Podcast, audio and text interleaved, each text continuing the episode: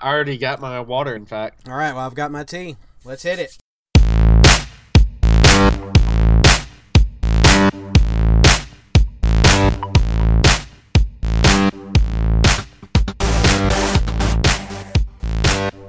Hi, welcome back to Not So Southern Gentlemen. I'm Ricky. And I'm Sean. Oh, man. Bill Paxton!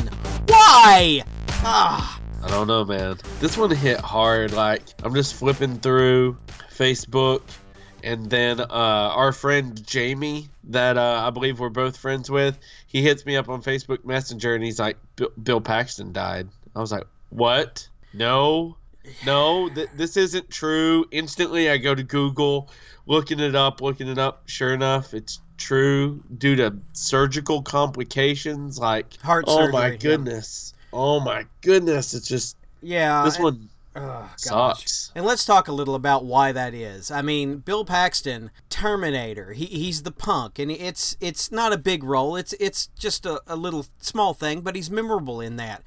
Right? A- a- And then right after that, Aliens. Come on, he is the.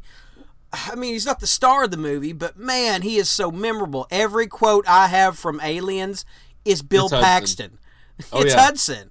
And like Yeah. I mentioned in my Facebook post, my son's name is Hudson, and that's due in part to uh, that. I mean, most mostly because my wife liked the name, and I was like, oh, well, I like the name too. I have a So- couple of reasons. There you go. So Yeah, yeah, dude. and Well, uh, not to mention, you know, he's Chet from Weird Science. Absolutely. And that he is a star in that, I tell you. Like I put out on Facebook, what roles he was in, he, he just blew him out. I mean, he's just chewing scenery left and right, and you're just smiling the whole time. But he was also an actor that, I mean, that wasn't his shtick. I mean, he could go from Chet to Hudson uh, to Frailty. you know frailty to the lead in Twister to Big Love, and it's each different characters. You're not looking at the screen, and go, oh, I can't watch this. This is Hudson. No, he w- he was a really diverse actor. I mean, Predator Two, Twister, A Simple Plan, which is a great movie. Frailty, like you mentioned. One of my favorites. Tombstone. One of my favorites. Oh, oh yeah, Tombstone. He was incredible there. One of my favorites is the sleazeball guy from True Lies. Absolutely. I mentioned that in my Facebook post as well. I mean, he's just so smarmy and disgusting in that movie. But it, it's oh, great. Oh, yeah. It's great comic What kind of a spy pees himself? Apollo 13. He's great in that. I mean, you, the list goes on and on. And I'm this one really hit me. You know, what ah, gosh. 61 is too early for an actor. I mean, he was just on Agents of Shield a couple of years ago. Yeah. I mean, and he was he's still doing plenty of stuff. Ah, oh, life. Yeah, this whole uh, 2017 is starting to uh, carry on that feel of 2016, and uh, we need to find a way to Twen- break yeah. that bad juju. 2017 is carrying the torch for 2016. It looks like. Um, but speaking of 2017 movies, have you heard about Get Out? I have not. I know that it's getting a lot of. You know, I've seen Chris Stuckman reviewed it. I haven't watched his uh, I did. review of it yet. I I've watched the trailer enough to kind of know what it's about. Like, is it a horror film? Yes, absolutely. It is a horror film, and like Chris Stuckman was was mentioning about the film was that you know for his first outing, well, I mean not first outing, I guess. Um, what was the uh, cat movie? For for him doing this movie, and it's a genre film. It is a horror film. He said it was really good. There are a couple of rookie mistakes that he said, you know, kind of bothered him in the movie, but being a genre film, a horror film, they got the uh, the idea across of what it's like to be a uh, a person, a minority in a group of, of different people, and and the horror works. Uh, he said it really works, and I, I'm really excited to see this movie now. Um, because you know Key and Peele are are very funny, and plus he mentioned that the comedy in it really works. Right. Uh, Because I haven't seen it, that's all I can talk about. But I am very interested in watching this movie now. So did Jordan Peele? Did he just direct it, or is it written by him as well? Uh, I think I think he did write and direct. Nice. So okay, so watching this is a true the ability of Jordan Peele, not just comedy. Yeah, Awesome, dude. I, am excited for that. I'll have to check that one out. It and, looks good. And speaking of directing, here we go again for a third week in the row. Mr. Matt Reeves is now again directing the Batman officially. They did announce that Matt Reeves is directing Batman. There was yes. we did go over the uh, rumors but news that talks had broken down last week and it didn't look like he was going to do it, but apparently they fixed some stuff and agreed and handshook and here we go. We've got a director for Batman. And once again, I- am still excited because I-, I think he does good work. I agree with you, and I knew it was official when I seen the tweet that Ben Affleck tweeted him and said, "Welcome to the Batcave." I was like, okay, there's there's Twitter interactions here, so this this thing's for real, and I was glad of it. This week's story, I wanted to touch on a special time in comics. Sean, you're familiar with the '90s. yes. Yes, I mean you, that's you like that's you your like bread and butter. Out, right? You like to point out that I came into comics during a very bad time. Well, let me let me talk about that a little. Now, of course, last week we talked about a, a specific discussion on X Men comics, and we led up to uh, the Jim Lee run, which started in the '90s. And I did stop there because I wanted to talk about a specific moment in comics. Now, in the '90s, artists had become pretty big in comics. We're talking Marvel had the likes of Jim Lee, uh, Wallace Portacio, Rob Liefeld, who was doing good work at the time. You know, insert your jokes here about Rob Liefeld. Wallace Portacio had the X Men for a while after Jim Lee, because Jim Lee broke out his own X Men book, much like Todd McFarlane had done with. Uh, Todd McFarlane was on Spider Man at this time and broke into he, they gave him his own Spider-Man book. But like there were a huge amount of artists working at Marvel at the time. And it was a really, really enjoyable time for someone like me who loved uh, the art coupled with the characters I loved. Uh, you know, story. Some of the stories were getting pushed to the side because you know the artists were were selling, right. and that led to uh, we're getting into the 90s comic books are coming back people are taking notice you know people start thinking oh these uh, start taking notice that these older comic books are starting to sell at auctions like christie's and you know those kind of auction houses for big money. And people got the bright idea of oh i can invest in comic books coming out today. We start we started seeing record numbers of comics like you would not believe being sold uh, gatefold covers, multiple variant issues. Like the Todd McFarlane Spider Man book that came out had four released covers. Um, right. They had uh, the regular color cover, you had the gold cover, which is the second printing, you had the silver color cover. You right. had the silver cover that was sealed in a bag. You had the platinum edition that was given one per comic book shop you had the second and third printings of that. I mean, like they were selling eight hundred thousand copies. you know, that's unreal. Just, just, an amazing amount of stuff. And it was a really good time to, to love comic books. I mean, their stuff was out there; you could get it. And don't get me wrong, I loved that part of 90s comics. But then there came a point where some people, and I will name check them, uh, Todd McFarlane uh, Erik Larsen, Rob Liefeld, you know, and those guys all got together and go, hey, we're the money. We should take all of our stuff because Marvel, DC are not giving us the rights to our characters, the characters we created. In fact, some of that stuff still lingers today. You'll still have news stories of a creator in the 90s uh, having to sue or negotiate rights for a character that's now getting into movies that they created back in this time. And suddenly you had the company call a little company called Image came along. Ooh, Image. And now I was not a fan of Image because I lost all my great artists, all those characters I loved. Marvel was suddenly scrambling, putting, you know, not so great art on the table and ugh, and, and I bl- I had all my hatred, all my vitriol went toward Image. Now, with that said, don't get me wrong, oh. not everything was rosy in the '90s because, the- uh, uh, and I can describe because, Like every comic book, besides like uh, besides McFarlane and besides those big artists, every other book, Marvel and DC, started looking like started looking the same. Like if you pick up a Superman book at that time, you pick up a, uh, a Green Lantern book at that time, you pick up a Guardians of the Galaxy at or at that time. They all started looking like the same artist was doing everything. I mean, it was just bland, and all the great stuff went to Image. And but now that did inspire quite a few people to start collecting comics, like a certain podcaster I know. Yes, I was about to say on the on the flip side of that, this is before we knew each other, before you were able to give me that perspective on being a Marvel fan at that time and then losing everybody.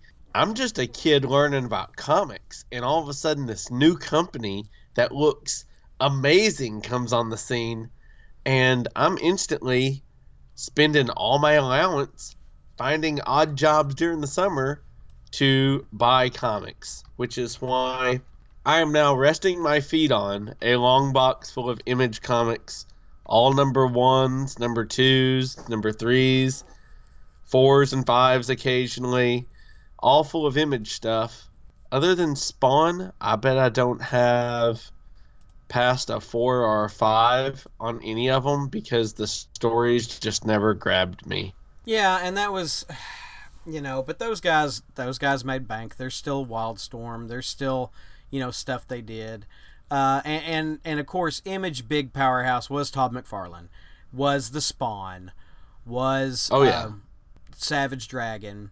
Dude, I, I love Savage Dragon, and I also uh like I liked Wildcat. Wildcats I thought that was, was, really good. I like I like Jim Lee, man. He does great work. Yeah, and you had uh, And Cyberforce, Wetworks, and, and you know Wallace Portacio was not a name you heard that often, but he was the guy on X Men. He was the guy that did Wetworks. I really liked his style. I even collected Wetworks, and I, I think he's an unsung artist in, in comics. I really, really did like Wallace Portacio. yeah, but dude, uh, Wetworks is a great one. I, I bet I have like several Wetworks that are variant covers or everything. Uh, they look gorgeous. They they look to the point that you know. I've honestly thought about tearing certain pages out because I like certain scenes because I've thought it has no value really and i could sit down with like a shadow box and build my own favorite image scenes because they're not worth crap but the art in them is just flat out gorgeous Oh yeah, you had Witchblade and and the Darkness. Uh, what's the other one shadow cat no it's shadow Shadowline. no Maybe no, no, no, no. No. That that was dark. The the dark. Uh, oh, Jim Val- shadow hawk it's Yeah. shadow hawk and that's the artist I was talking about. Um, every comic in the '90s started looking like Jim Val- uh, Valentino's art. yes No, and jim, Jim- valentino Jim Valentino was an artist on Guardians of the Galaxy at this time, and don't get me wrong, I liked him, but everybody started looking like him. There's any Superman, pull a Superman from the '90s, like Death of Superman stuff, looks like his artwork. And see, that was the other thing that pulled me into comics personally, was right as I was hitting all this, here comes Death of Superman, and there's four different issues a week I have to buy, and they all tie in. And dude, I, I just remember sitting and reading stacks upon stacks leading up to Death of Superman. hmm And a, bu- a bunch of the artists. Yeah, here's like a, a more complete list: uh, Tom McFarlane, Jim Lee, Rob Liefeld, Marc Silvestri, who of course I talked about last week, working on X Men. He worked on Wolverine. Erik Larsen. I was not a fan of Erik Larsen. Uh, his work on Spider Man after uh, Todd McFarlane left, I thought was subpar. Uh, but then the Savage, he when he did the Savage Dragon, a lot of people fell in love with him, and and you know I'm fine with that. I mean he he's an artist just like anybody else. You can love him, you can not love him. It's fine. Jim Valentino I thought was okay, and Wallace Portacio, like I said, I, I was in love with. So yeah, That's awesome. Like what was the Death Blow? No, that was a Yeah. yeah yeah Death Blow. That Yeah, was Death a, Blow. that was a Jim Lee thing, wasn't it? Yeah, I'm pretty sure Death Blow was Jim Lee as well. Yeah, and then uh, there there's another one I'm thinking of that uh, I can't remember. Sam Kieth, the Max, uh, which Oh, had yeah. which had an MTV show. It was it was big enough. Uh, Dale K E O W N, and he did Pit. He was working on a great run of Incredible Hulk whenever uh, Image started. Jae Lee, a great, great uh, unsung artist. Uh, Hellshock was the book he started working on. Just a whole bunch of talent in Dude. Image, and and like I said, I, I I say Image and turn left and spit, but for for people who love it, they love it, and that's fine. I know, I know, and, and and you gotta admit the image nowadays is totally different from the image, you know, in the '90s. Because image nowadays has some really good books that I really enjoy. Like their storylines are top of the line, you know. the creation of Image helped fix a few things uh, in the comic industry at the time. You know, it, it gave people pause and went, oh, you know, maybe we are doing something wrong, or maybe our creators do need to get some stuff. And competition brings out the best in everybody. I mean, a rising tide raises all ships. So, in retrospect, it kind of needed to happen. I'm going to admit that now, but that still doesn't mean I like Todd McFarlane. So, we can move on from there. Oh, we all know that you love that rising tide, especially when it's being risen by Michael Bay. oh, God. So, dude, did uh you go anywhere and pick up anything this week? Holy. Um, the question is, did you before I get started? Well, the only thing I picked up this week was uh like I had mentioned last week that I was having trouble with Stranger Things pops and stuff. I stopped by my local GameStop and I was able to pick up Stranger Things Will and the GameStop exclusive Rocket Raccoon. But a big shout out to Mike Becker who hit me up on Facebook and he has shipped me Upside Down Will, the Think Geek exclusive. So thank you to Mike. It is so much appreciated. I can't wait to have it. Thank you very much. And that's all I got this week, man. buddy of mine named uh, Doc uh, hit me up on text, and uh, I, I have a, a, a text session between me, Doc, and my friend Brad. He hit both of us up. It was like, either of y'all need a Titans Return Fortress Maximus? I was like, yes. What? I mean, what, what are we? Yeah, of course, but what are we talking about here? The store Ross uh, had a deal on uh, Titans Return Fortress Maximus. I mean, a third of the price, discount store, and I had to bite. Uh, me and Brad both got one, and I picked mine up this week. Now it's been at Brad's house for about uh, a month, so I actually had purchased it, but uh, in hand, man, this thing is massive. I mean, the box is two two feet by, you know, a foot and a half. Beautiful artwork by Marcelo Matere, uh, friend of the podcast, and oh, I, I'm just staring at it this whole time. It is absolutely the hugest thing. I, the huge. It's hugest. It's hugely big. It is a very, awesome. very big toy. It's the, one of the Well, biggest Transformers ever made. You sent me that text that had it compared. You had it sit next to your Voltron Funko, and I bet you that thing's three Funkos tall. At least. Let's try four. Four Funkos tall. Jeez, that thing's ginormous. Exactly. So this is this is going to go on the shelf, and uh, I mean, like just for a size comparison, if you're ever in the store and see a deluxe transformer, a current deluxe transformer, you know, it's about six, seven inches tall. Um, it has one of those in in with it that transforms into the head. So I mean, it's the head's as big as a fist. So if you could Jeez. imagine a body, it's That's uh, unreal. it's a big toy. Um, and other than that, I, I I made the mistake of going to Collector's Paradise. Oh, dude, it's the best. I Yeah. love it.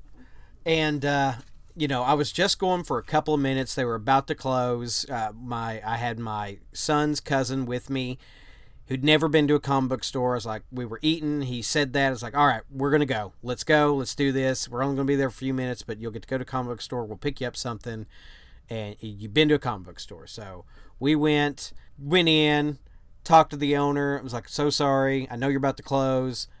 My kid's cousin's never been in a comic book store. I thought I'd bring him here.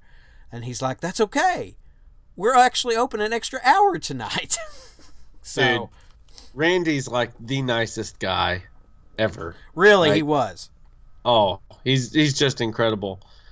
So what all did you walk out with? That's the question. Well, see, here's the problem. I got to talking to Mr. Randy. Um, Oh my goodness. and uh, I had. Uh, now I've I've mentioned before that I picked up the DC Legends number six, which is by John Byrne. I, I did not realize this. Fell in love with the art, the DC characters by John Byrne. Almost all of them are in the book. I was like, oh, I got to get more of this. Then, of course, I realized, oh, it's the first appearance of the Suicide Squad, and the movie just came out. I was like, never mind. I'm not doing this right now. But um, I got to talking to him, and for a really good price, he got me the other five books. So I, I own Oh. all of the Legends by John Byrne.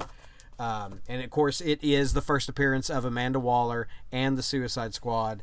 Uh, very happy with it. Very happy with it. I haven't read it all yet. I got through the f- first couple of issues before uh, bedtimes and crying children and diapers and that kind of thing. So That is awesome. I will I will get into the rest of that. And then of course I hit his famous uh, you know a dollar bin at 99 cent bin. I'm telling you, uh, if you're listening and you're local, I've been to pretty much all the comic book stores in this area multiple times. Collector's Paradise has the best dollar bins in this area, and they're as good as dollar bins as a two dollar bin at a con. I guarantee you. Absolutely, absolutely. And uh, I picked up uh, four or five um, Alpha Flight by John Byrne. Well, one was by Mike Mignola the, of Hellboy fame, and I didn't realize it. But uh, and Alpha Flight's a pretty easy book to get a hold of. Uh, but I love John Byrne's John Byrne's art. I just love it. So uh, you know, I got those for a good price. I picked up uh, a cover, an Avengers cover by John Byrne, number two sixty, and I got a good price on some Thor, like we talked about uh, a couple weeks ago. Walter Simonson run of Thor, and this, of course, is the Ragnarok storyline, and then the death of the Executioner storyline, which I, I'm missing the one that actually has the death number 362. But I did get the lead up issues, and you know, with the movie coming up, uh, Carl Urban is playing the Punisher in Thor Ragnarok, so uh, you're probably going to see this storyline play out uh, in Thor Ragnarok. Really happy with those purchases, and then of course, I did pick up uh, a John Byrne cover Dare- Daredevil and uh, Spider-Man Annual 13 by John Byrne. So That oh, and awesome. and uh, last uh, after we already recorded last week, I did go by uh, local antique store where comics were, and I got Kraven's Last Hunt, uh, Spectacular Spider-Man 131 and 132 for a real good price. That is awesome, dude. Art by Mike Zeck, another great artist. Oh, Mike Zeck, such good stuff there. Yeah, any anything Mike Zeck did in Marvel was was gold. Like his uh, Captain America issues, I have right beside me framed. Um, you know, uh, his his uh, run on uh, the Punisher miniseries, like we talked about last week, the miniseries of the '80s. A bunch of posters he did. Uh, just just great stuff. That's awesome, dude. All right, man. Now is something that we've been talking about doing and and just to give people the listeners, you know, an idea. Um we're not getting away from have you seen it or don't see it. We're just taking a slight hiatus to discuss a few of the TV shows that we both just emphatically enjoy every single bit. There are stuff like I know so much about the TV show that we're about to discuss that uh, I could discuss it on any level. I guarantee you, and be able to keep up. And what we're going to talk about today is seriously one of my favorite shows of all time, hands down, and that is Lost. Now, Rick, Yes, Lost. We're currently my family is currently going through my second watching, my son's first watching, my wife's second watching, which she's actually paying attention. which is you know, which means she likes it. She doesn't really care care for much television. She's got other stuff to do. She will get upset if we if uh, we start watching Lost without her. So I wanted to ask you before we press on. Let's let's you know it's been out for years, uh, a decade or more, probably since the beginning. We are going to discuss stuff today that is probably very spoiler ish. You know, if it's not a show you haven't seen and you are interested, then this may not be the discussion for you. Or if you don't want to invest the time and you want to hear people discuss it just very openly before you even start it, maybe this will be your thing. But we we are going to discuss this widely open. And uh, Rick, where where would you like to start when discussing this TV show? Oh my gosh. Uh well, I mean do you want to talk themes of the show? Do you want to talk well, secrets of the show? I, well, that well, that's the thing. I'm lost. You know, for yeah, eh, you're lost. What we're talking about, you know, you're talking about the survivors of Flight 8 Oceanic Flight 815 that landed on an island, and just so that I get this point across, they were very much alive when they landed on the island. You use the term "landed" loosely. Uh yeah, yeah. When, when they well, see, that's the thing. You look at this; these people were purposely brought to this island. I believe they could have survived anything at that point. Uh, of you don't realize this, you know, at the beginning of this show, but these people were brought there for a reason. They lived through the plane crash for a reason. Well, right. Well, here's yeah. our here's our first thing. Were they brought there? because uh, wasn't it the the electromagnetic uh, disturbance that somebody accidentally didn't get to the thing in time and stopped? Well, see, but see that's that is correct. But the moment they were brought there, they instantly became candidates for Jacob. They they you know Jacob finally had more people that he could have selection from to to take over his mantle as you know guardian of the island per se.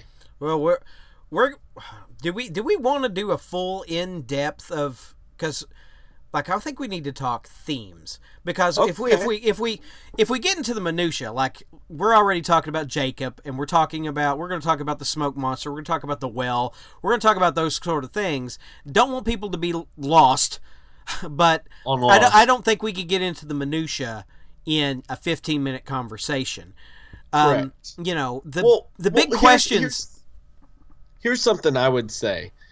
You know, I, I've had a lot of people come to me when I when I say stuff like Lost is my favorite show of all time. Well, why? I tried to watch a few episodes and I just didn't get it. This this point needs to be stated as well. If you make you want to watch Lost, you start at episode 1 and you do not skip an episode. Right, you, and I can attest you, to this because whenever you were raving about this show, me and my wife were uh, there's a very specific time when we were in Jonesboro or or, or living on Monopoly Circle something. Start watched an episode. Like Sean Sean won't shut up about this. Going to watch an episode. They were in the city. I'm like, what the hell is going? I thought this was on an island. What is this? so I was like, what? Okay, well, uh, Kate's pretty. What's okay? I, I, can't do this. We'll, we'll have to do it from the beginning, I guess, at some point. And then right. we, we that, did. That needs to be stated. Uh, because, like, okay, yeah. so the last season was about to start, and me and my oh wife my marathoned season one through five on Netflix. Like two, we finished two days before season six started. Holy crap! I did not realize you See, you took a lot in, but you didn't understand a lot of what you saw, did you? Right. Yeah, and don't get me wrong. Uh, we went from it was so the season started in April. Is that right? I believe so. We we started watching in no October or November. So okay. we we put we put all those, you know, which is not unreasonable.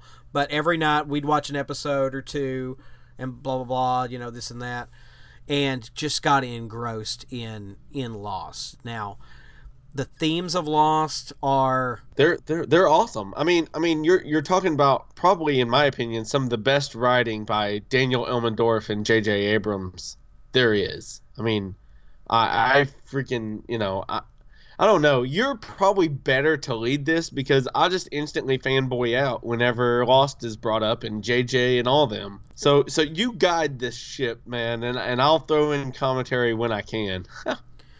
Well, I mean, it did such a good job of peppering in stuff you had questions about and then stuff to keep you interested in. What's going on here? What's going on over there? The relation the relationships in lost are amazing. And i don't mean oh this is all great. This is just great. I don't mean in a fanboy way. You've got to remember there are so many characters in this show so many relationships that need balanced and they're all handled pretty well. I mean, don't get me wrong, the writer strike and stuff is in there. There are problems with Lost, but I mean, you you understand the characters, their relationships you want to succeed, there are relationships you want to fail. There are people you root for that even whenever they heel turn, you still may root for. Uh, there's characters that do an about face from bad guy to good guy, and and you feel it, and you you oh yeah, it's fine. By the end of the show, Ben is somebody I really like. Absolutely. How ben is, turned out to be one of my favorite characters. How is that possible? Ben is the worst example of a human being in his in his first story arc. Just terrible. By the end of the show, he's somebody you want to give a hug to. That is amazing writing. oh yeah. By by the end of it, you feel sorry for Ben. You're like, man, you just you got a rough deal, man. Yeah, like you just want to bro hug him and be like, it's okay. Well, I mean, and we can be specific about this point, and, and I'll use Ben as an example. The writing on Ben is Ben is the worst kind of human being, and then uh, he goes from that to Ben is somebody who's trying to get out of the shadow of somebody else, and and then he's he's trying to be the best person or trying to be the best leader he can but he's you know he's got these things in his personality he can't get away from then he goes from that to i'm i'm second fiddle and i've got to deal with it and i've got to you know uh, like the death of his daughter I, I think is a major turning point in that character suddenly somebody you you didn't care about somebody you wanted to uh, you know, wanted bad things to happen to. You want this guy gone. It just his character makes a turn and suddenly you're you're sympathizing and empathizing with Ben and then he's trying to help people but you think you know oh he's got he's got some idea you know it, it's it's for his own interest and it is I mean, don't get me wrong. That that part of the character didn't change much at that point. Right. But as it keeps going, it becomes less about his self-interest and more about his interest in his friends. And the people Absolutely. that were his worst enemies become his friends through this story. And some people say it's really convoluted. I, I, it's it's like the the dead argument. I don't think you were paying enough attention. I don't think that you were invested enough in the show to care about. And and I don't know how you get through six seasons of a show and, and end up that way. You know, maybe the first two or three seasons, maybe four. Like I'm out. You know, I can't. I don't. I don't. This isn't holding my interest, or this is too convoluted for me. I don't see how you go six seasons of a show and say and and not paid attention. Absolutely, I I agree with you there, one hundred percent. But uh, I mean, and and Jack's, of course, the stuff the at the end of the show, end of everything, you know, spoilers, spoilers, spoilers. Everything is Jack's it, story. It's Jack's story, right? You you could rename Lost Jack's story and you know little more than he does by the end of the show. Right, and uh, you know, uh, I mean, it, it, it's just incredible. I I freaking love it. Um, there there are times still now that Michelle and I will be like, let's let's throw on Lost and let's watch the episode where they get the van started. yeah, that that is one of my favorite episodes. They find that beer. Jin's just learning to speak English, and Sawyer rattles off some of the best insulting nicknames that he does in the entire show in that episode. Hands down, one of my favorites. Yeah, and, and just Sawyer. I mean, I can't tell you how many children are named Sawyer now because of Lost. I mean, Sawyer is a Sawyer could have been a southern just stereotype.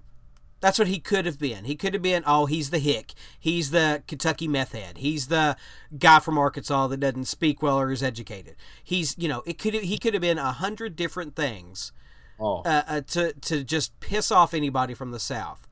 Sawyer is a really complicated, empathetic character. You know, he's he's dealing with his own problems. He's deflecting through calling, you know, making up names for other people, putting other people down. He's he's uh, greedy. He has he hoards everything. He's sells people their own stuff back. He's you know he's a he's a despicable character too. But you know uh, he he's he's the he's the hunk of the show though. Him and Jack have got this contention for the girl Kate. You know, and it starts out that way. Sawyer and Juliet are the single most awesome couple in that show. When when when they are gone, you know that that's it uh, for me, dude. They're they're the best. Like the moment that in the final season where Juliet and Sawyer remember each other is seriously one of the most emotional parts of any TV show I've experienced. Like seriously, as a grown man, you're sitting there and you're like, "Who's cutting the onions, man? Like, what is going on in here?" So It's let's incredible. let's let's skip to the end. Let's talk about the big stuff in the show. And like I said, spoilers, guys. You know we're t- we're going to talk about it. Um, so the sideways universe. Okay. The the one where they they you know somebody along the way that was their in my mind the final season the sideways episode that is their purgatory that is as Christian Shepherd Whoa, whoa, hold Jack's on. We're, father. We're, we're going. We're skipping straight to the end. Hold on. well, That's not well, where, I, well, that's not where I was going with that.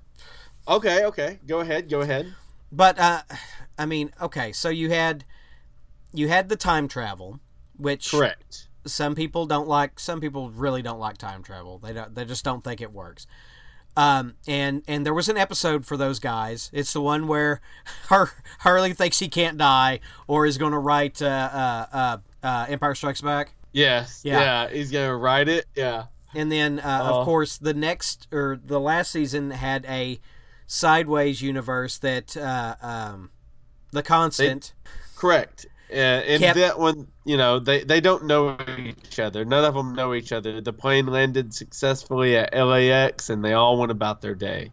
right and, but um, That doesn't happen. Right, but Desmond Desmond is somehow visiting and returning from this universe and you know that throws people off, but at the end it is just so perfect. And you can finish your thought. I just wanted to uh, there was a bit of confusion from some people that talk about it about what was going on. Correct. And, you know, to sum it all up, that final season, people have always said, well, well, that was, you know, what really happened or whatever. No. Christian Shepherd, and I, I've watched it a hundred times, honestly. He clearly states, this is the place you created to find each other so that when you're ready to move on. And in my mind, that meant in real life, the final one of them that move on in that episode had passed.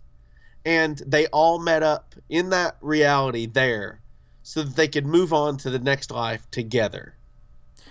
Right. I mean, he he does go a little more in depth to it. He's he's like some of you died before, some of you you know died, Died later. after. Right. And it is it is kind of set up that way as as purgatory. I mean, time doesn't matter whenever you die is the conceit. So everybody who they were friends with, and whenever Jack died, and whenever who whoever died after him, was all meeting there at the same time and then moving on from the church. And I did want to say, and I've said this, I don't know if I've ever said it on the podcast, but you you've heard this before me. And damn you, J.J. Abrams and Terry O'Quinn, because there is a movie. There's a movie yeah. starring Yeah. Terry O'Quinn from the 80s. Yes. And John Malkovich is in this movie. There's a movie called Places in the Heart. Yep. And at the end of this movie, Places in the Heart, of course, it's a it's a story about uh, Sally Field uh, has this house she rents to people, um, and John Malkovich is blind. He's there. I'm too old for this shit. Uh, Lethal Weapon. Danny, Danny Glo- Glover. Danny Glover is in it, and so and it's a story that uh, you know racism and hatred and that kind of thing. At the end the of the ending. at the end of the movie, you see John Malkovich, Sally Field, Terry O'Quinn, Danny Glover, and the kid that get got killed at the very first of the movie in a racial attack are all sitting in a church, and the movie fades to white. And I like to have threw my TV. I was like, God bless it, J.J. Abrams! You stole this! Oh yeah, he straight up it. and Terry all- O'Quinn and Locke helped you. Yep. Oh, ah, goodness. gosh, and and don't let let me not lose this point.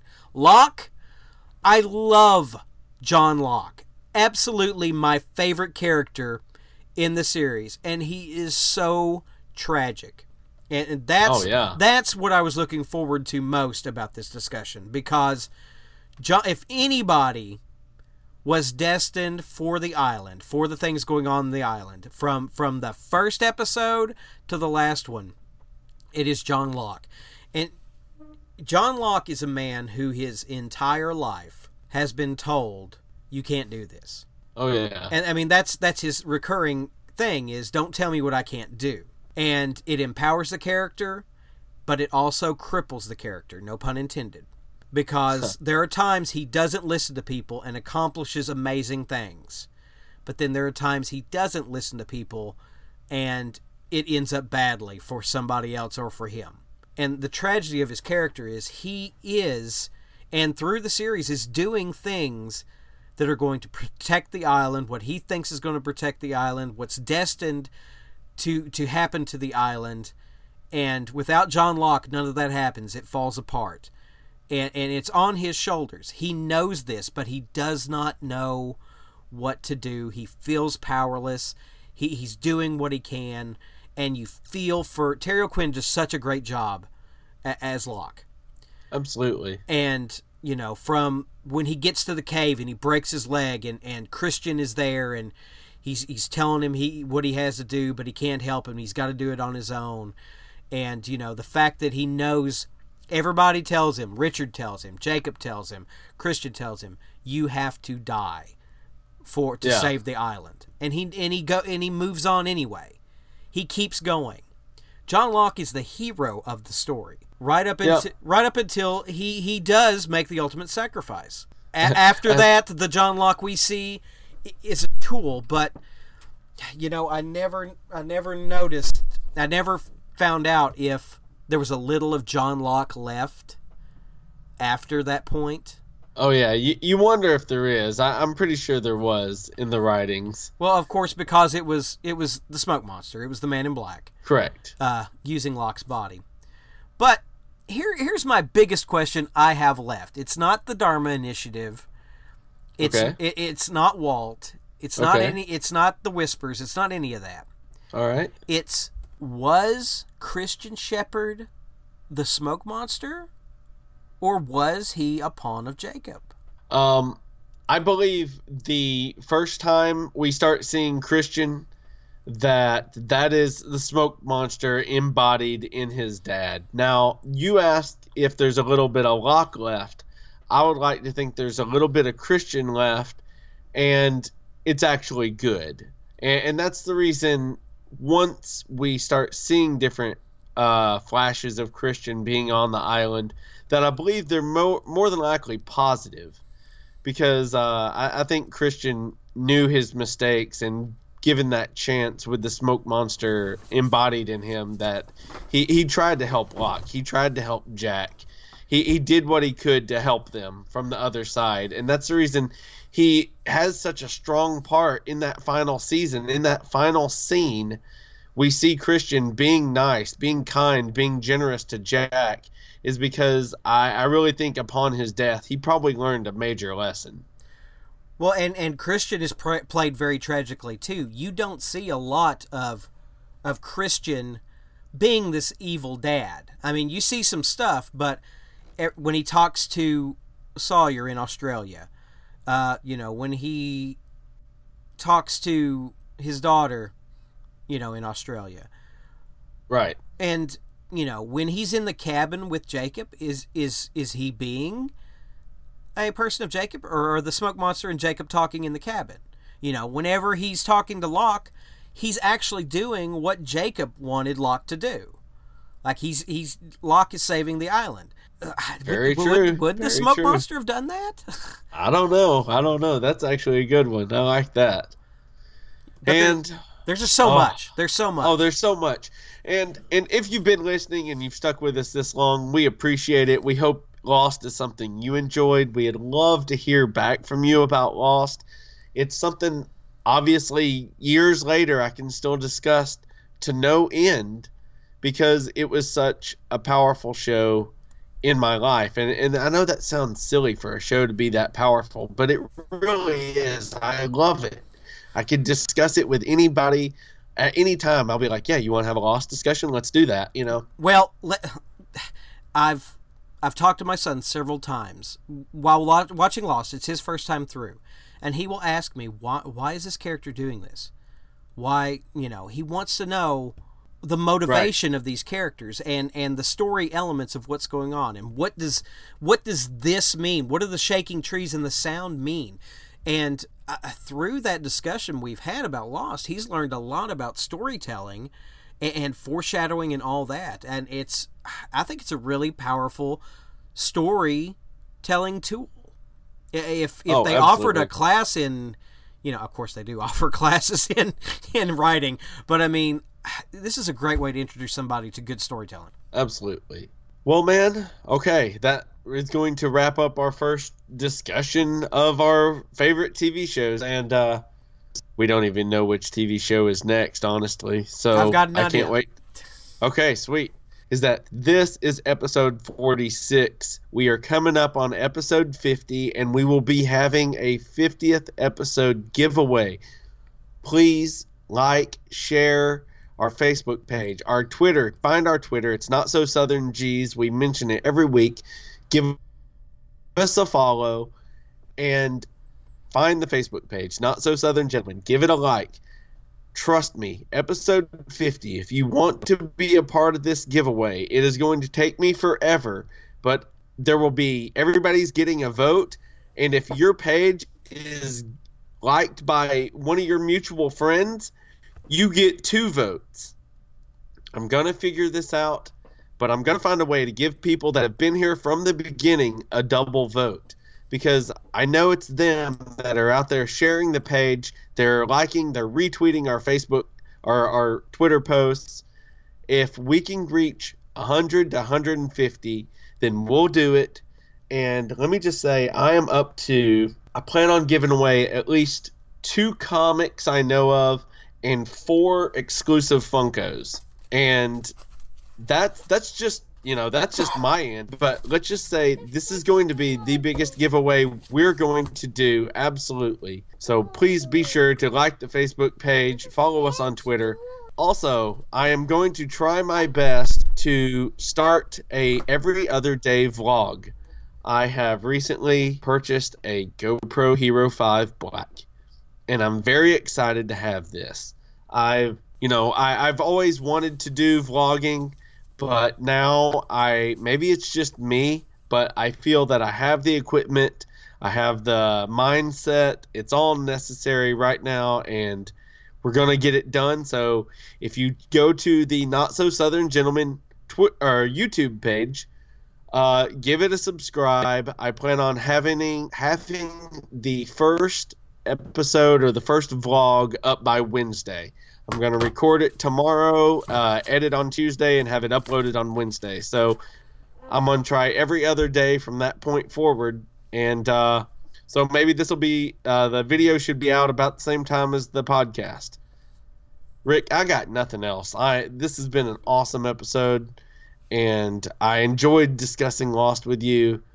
And ah, you can find me at Maynard98 on Twitter. You can find both of us again. Not so Southern G's on Twitter. You find me at Ricky Westbrook on Twitter, Prime Studio on Instagram. Uh, search Not So Southern Gentleman on Facebook. Give us a like. Give us some comments. I, I enjoy discussions, uh, especially on Facebook, and I'm more than happy to respond to anybody. Maybe at work, may, maybe a couple hours behind, but once I get home, I'm happy to talk for you for as long as I can. For Not So Southern Gentleman, I'm Ricky. And I'm Sean. Y'all have a great night. Sports.